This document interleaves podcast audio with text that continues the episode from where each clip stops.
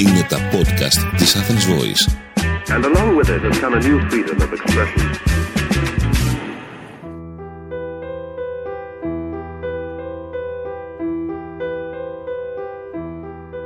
Είμαι ο Θανάσης Δρίτσας και παρουσιάζω εδώ το επεισόδιο αριθμός 9 στη σειρά podcast «Ιατρική και ανθρώπινο πρόσωπο» που κάνω εδώ στην Athens Voice. Σήμερα το γενικότερο θέμα μου θα είναι ο πολιτισμός και η τέχνη ως φάρμακα.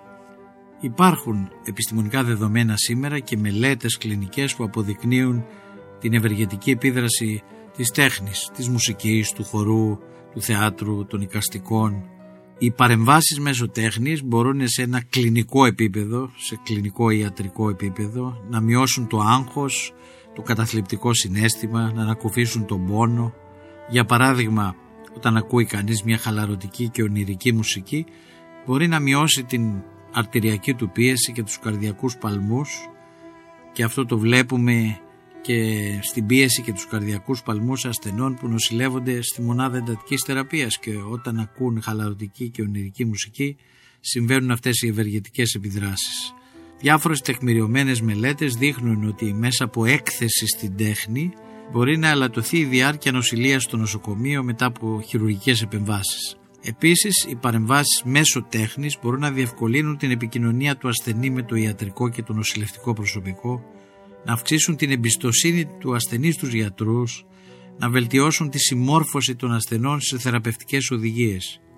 Ακόμη, η έκθεση και η δημιουργική συμμετοχή των αρρώστων σε παρεμβάσεις μέσω τέχνης μπορεί να οδηγήσει μέσω της απελευθέρωσης της δημιουργικής έκφρασης και της ελάττωσης του άγχους και της κατάθλιψης σε ενίσχυση και του ανοσοποιητικού μας συστήματος. Να ενισχύσουμε την άμυνα που έχουμε απέναντι στα μικρόβια, απέναντι στις λοιμώξεις, να βοηθήσουμε το χρόνιο στρες έτσι επίσης. Το νοσοκομείο μέχρι σήμερα συνδέθηκε με μια θλίψη και έχει θεωρηθεί ως ένας δυσάρεστος τόπος στον οποίο οδηγείται κανείς με μεγάλη πιθανότητα να πεθάνει και λιγότερο να ζήσει. Έτσι κανείς δεν ασχολήθηκε ιδιαίτερα με την αρχιτεκτονική για παράδειγμα των νοσοκομείων ώστε να γίνονται περισσότερο ευχάριστα σε αυτόν που νοσηλεύεται. Σήμερα όμως κυρίως στην Ευρώπη και στις Ηνωμένες Πολιτείες αποδίδεται μεγάλη σημασία στον αρχιτεκτονικό σχεδιασμό των νοσοκομείων και ιδιαίτερα στις μονάδες εντατικής θεραπείας.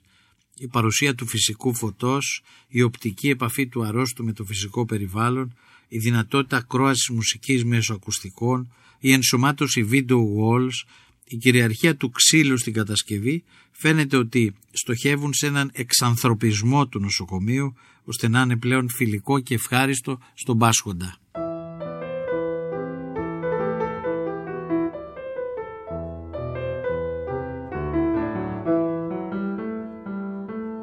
Κανένας δεν μπορεί να αμφισβητήσει την πρόοδο της ιατρικής, ιδιαίτερα μέσα στον 20ο αιώνα.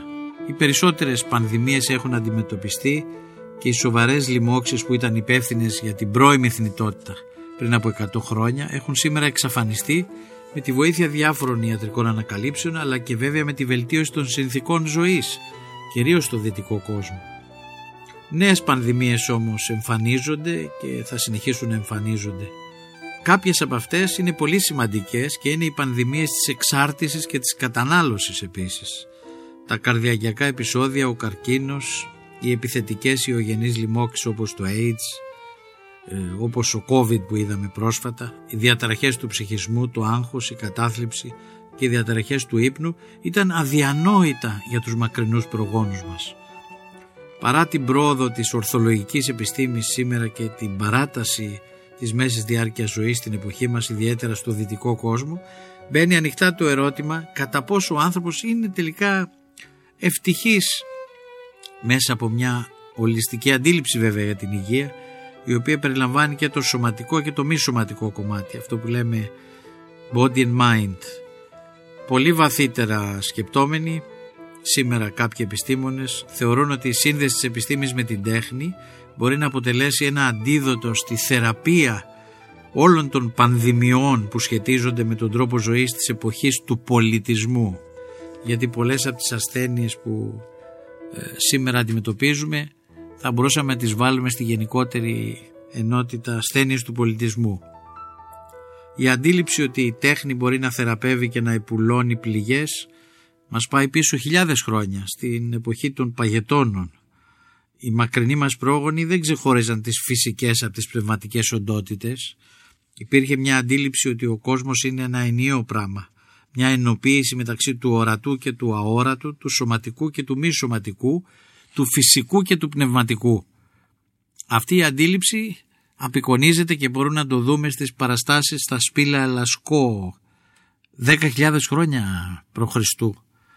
Η ενότητα του σωματικού με το πνευματικό και το ψυχικό διαπιστώνεται από τις αρχαιότερες απεικονίσεις της δημιουργίας του ουρανού, της γης και του κάτω κόσμου.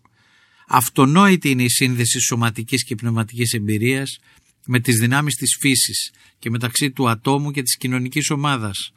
Οι σαμάνοι, για παράδειγμα, που είναι οι μακρινοί πρόγονοι των σημερινών γιατρών, κλινικών, ψυχολόγων και ιερέων, ασκούσαν τη θεραπευτική τους τέχνη σε πέντε υπήρους ως μεσάζοντες από το μίντια και από εκεί ετοιμολογείται και ο όρος μέντιση, το μεσάζον, μεταξύ ουρανού και γης, μεταξύ των μεταφυσικών δρομένων και των φυσικών εκδηλώσεων, παρεμβαίνουν οι σαμάνοι και χρησιμοποιούσαν το ρυθμό των κρουστών, το χορό και τη μουσική στην θεραπεία παθολογικών καταστάσεων.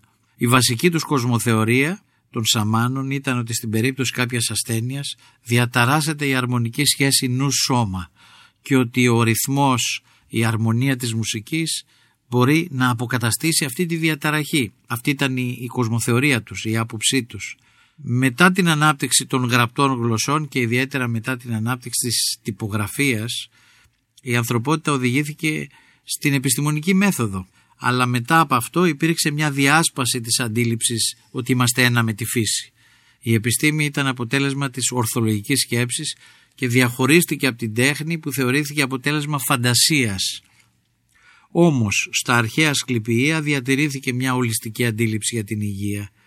Η παράδοση αυτής της περίφημης τέχνης του Ασκληπιού όπως ασκήθηκε στα Ασκληπία περιλάμβανε χρήση μουσικής, χορού, υδροθεραπείας, ονειροθεραπείας και κατάλληλης προληπτικής δίαιτας.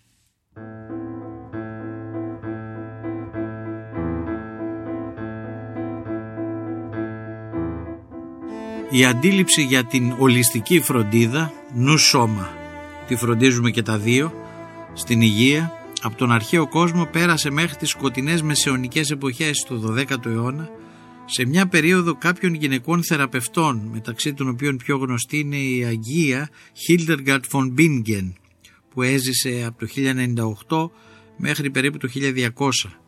Μέχρι και την εποχή εκείνη η φύση, η τέχνη, το σώμα, το πνεύμα και η υγεία συνυπήρξαν σε μια αδιάσπαστη ενότητα.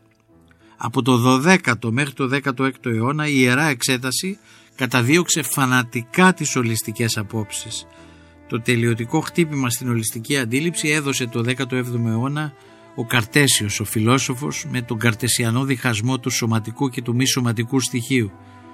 Επί της ουσίας με βάση αυτό το διχασμό, υπεύθυνος για τις υποθέσεις του σώματος είναι ο γιατρός, για τις υποθέσεις του νου ο ψυχολόγος και για τις υποθέσεις του πνεύματος ο ιερέας.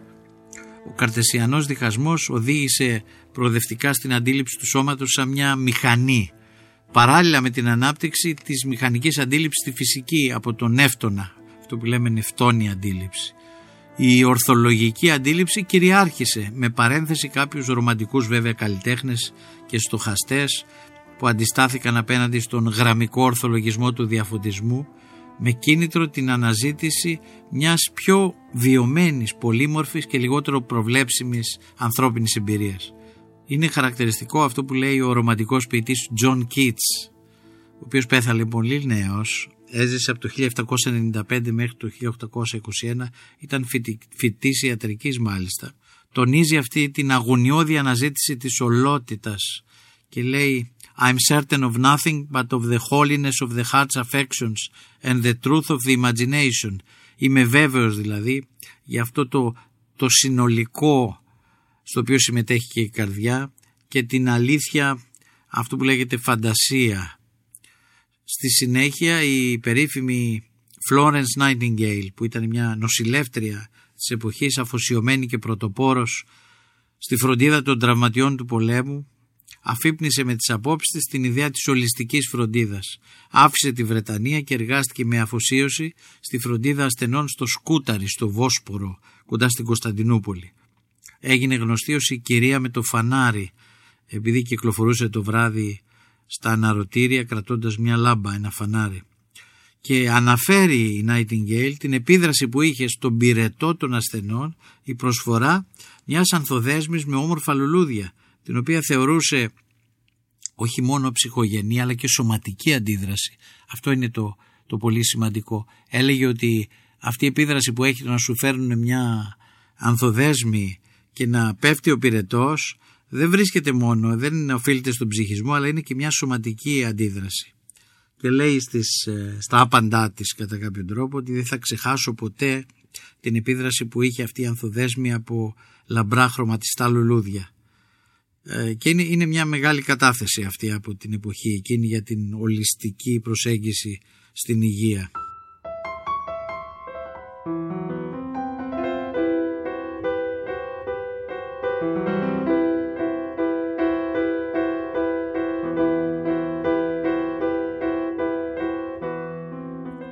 Σε ένα εξαιρετικό βιβλίο, μια μεγάλη ευτυχία νιώθει κανείς να το διαβάζει Κυκλοφορεί και στα ελληνικά με τίτλο «Το υπηρώτικο μυρολόι». Ένας σπουδαίος Αμερικανός μουσικολόγος, ο Κρίστοφερ Κίνγκ, βραβευμένος μουσικός παραγωγός και παθιασμένος συλλέκτης δίσκων γραμμοφώνου, ανακάλυψε μέσα από τα μουσικά του ταξίδια την υπηρώτικη μουσική. Ο Κίνγκ μέσα από ένα γοητευτικό ταξίδι θεωρεί ότι στο νότιο άκρο της Ευρώπης, ακόμα στην Ήπειρο, σαν από θαύμα κρατήθηκε ζωντανός ένας πανάρχιος τρόπος ζωής που επέτρεψε στη μουσική να διατηρήσει τον ιαματικό της ρόλο. Ο Κίνγκ διατρέχει με αριστοτεχνικό τρόπο την ιστορία της Υπήρου και γράφει για τα πανηγύρια, τα τσίπουρα, τους τσιγκάνους, τα λαντούχους, τα συλλογικά βιώματα, τις κοινές αναμνήσεις.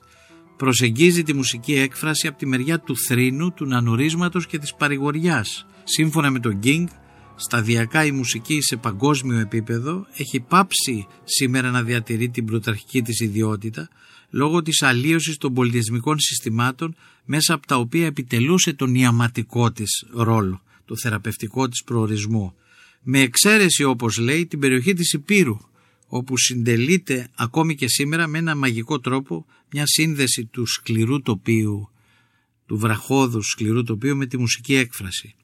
Στην Ήπειρο, σύμφωνα με τον Κρίστοφερ Κίνγκ, η μουσική γίνεται ένα με την ποίηση, το χορό και τη γιορτή και οι άνθρωποι της Υπήρου ξέρουν να πενθήσουν και να γλεντήσουν.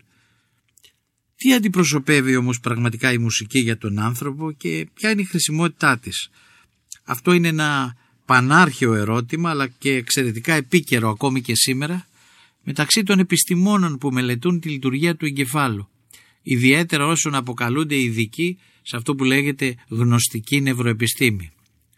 Το ερώτημα παραμένει και θα παραμένει ανοιχτό για πολύ καιρό ακόμα όπως φαίνεται.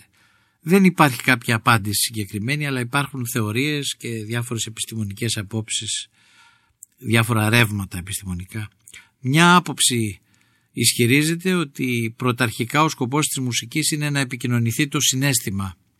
Μια άλλη άποψη που έχει διατυπώσει ο μοντέρνο συνθέτης Edgar Varese είναι ότι η μουσική αντιπροσωπεύει ένα υψηλό επίπεδο οργάνωσης ήχου. Ένας νευροεπιστήμονας, ο Πίνκερ το 1997 διατυπώνει την άποψη ότι η μουσική είναι ένα πρόδρομο προϊόν εξέλιξης που είχε ως απότερο σκοπό το να δημιουργηθεί η ανθρώπινη γλώσσα. Μάλιστα ο Πίνκερ είχε αποκαλέσει τη μουσική ένα είδος cheesecake στη διαδικασία της εξέλιξης. Ένα ρητορικό σχόλιο είναι αυτό που είχε στόχο να βάλει ερωτηματικά στην ίδια την εξελικτική θεωρία.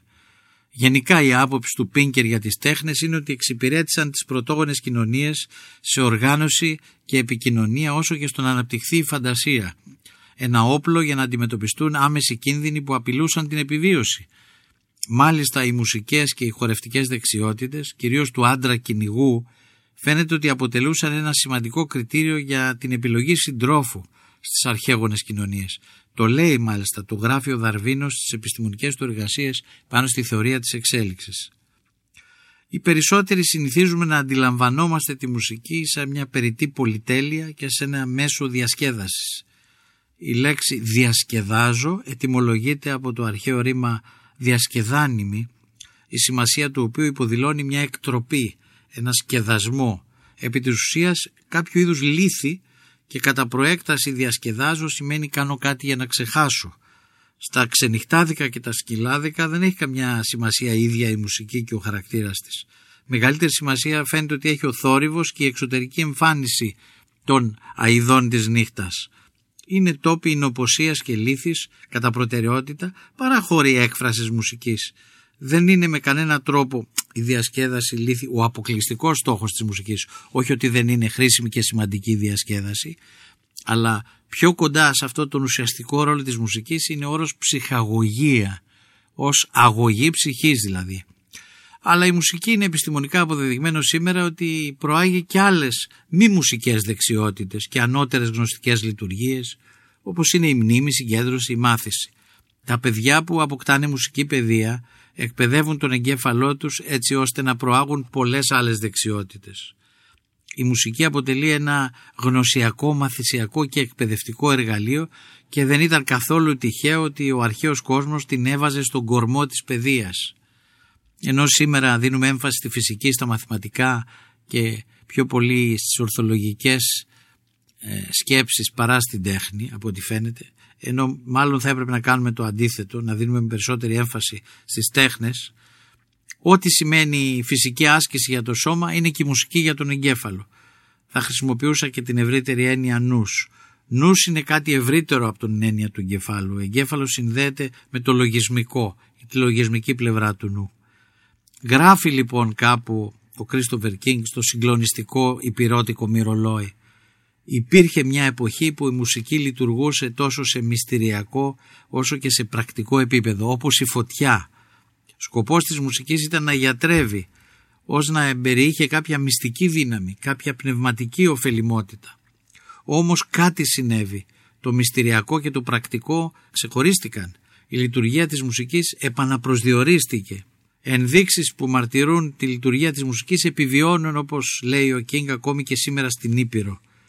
Θα μπορούσε να ισχυριστεί κάποιος ότι ως ξένος και δυτικός επηρεάζομαι από κάτι το εξωτικό, θα έλεγε ο Κίνγκ.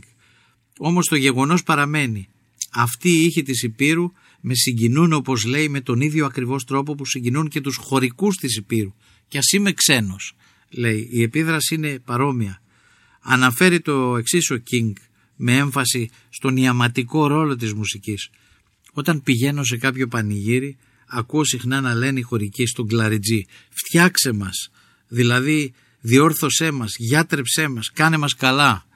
Την ίδια στιγμή αυτό το φτιάξε μας είναι μια παρότρινση που μεταφράζεται στο πήγαινέ μας ψηλά, κάνε μας να νιώσουμε ολόκληροι.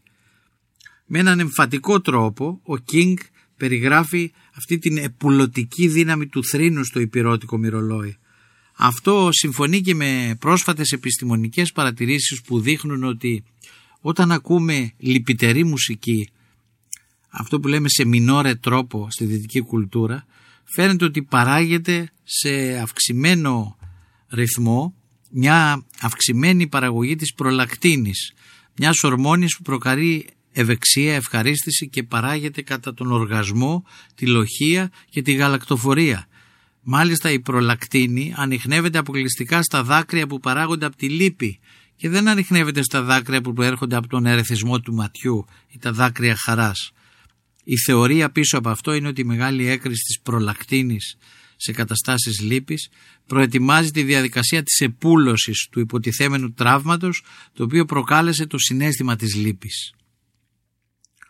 Η πρωταρχική, η αματική λειτουργία της μουσικής που με θαυματουργικό ίσως τρόπο διατηρείται ακόμη και σήμερα στην Ήπειρο, όπως λέει ο Κίνγκ στο υπηρώτικο μυρολόι, συνδέθηκε όμως με ένα πολιτισμικό χαρακτηριστικό μιας κοινωνίας που ήξερε να χαλαρώνει, να ζει με βάση τους διορυθμούς του φωτός σκότους, να αντιλαμβάνεται την παύση, το πότε κοιμόμαστε, πότε δουλεύουμε, πότε είναι η ώρα του ύπνου.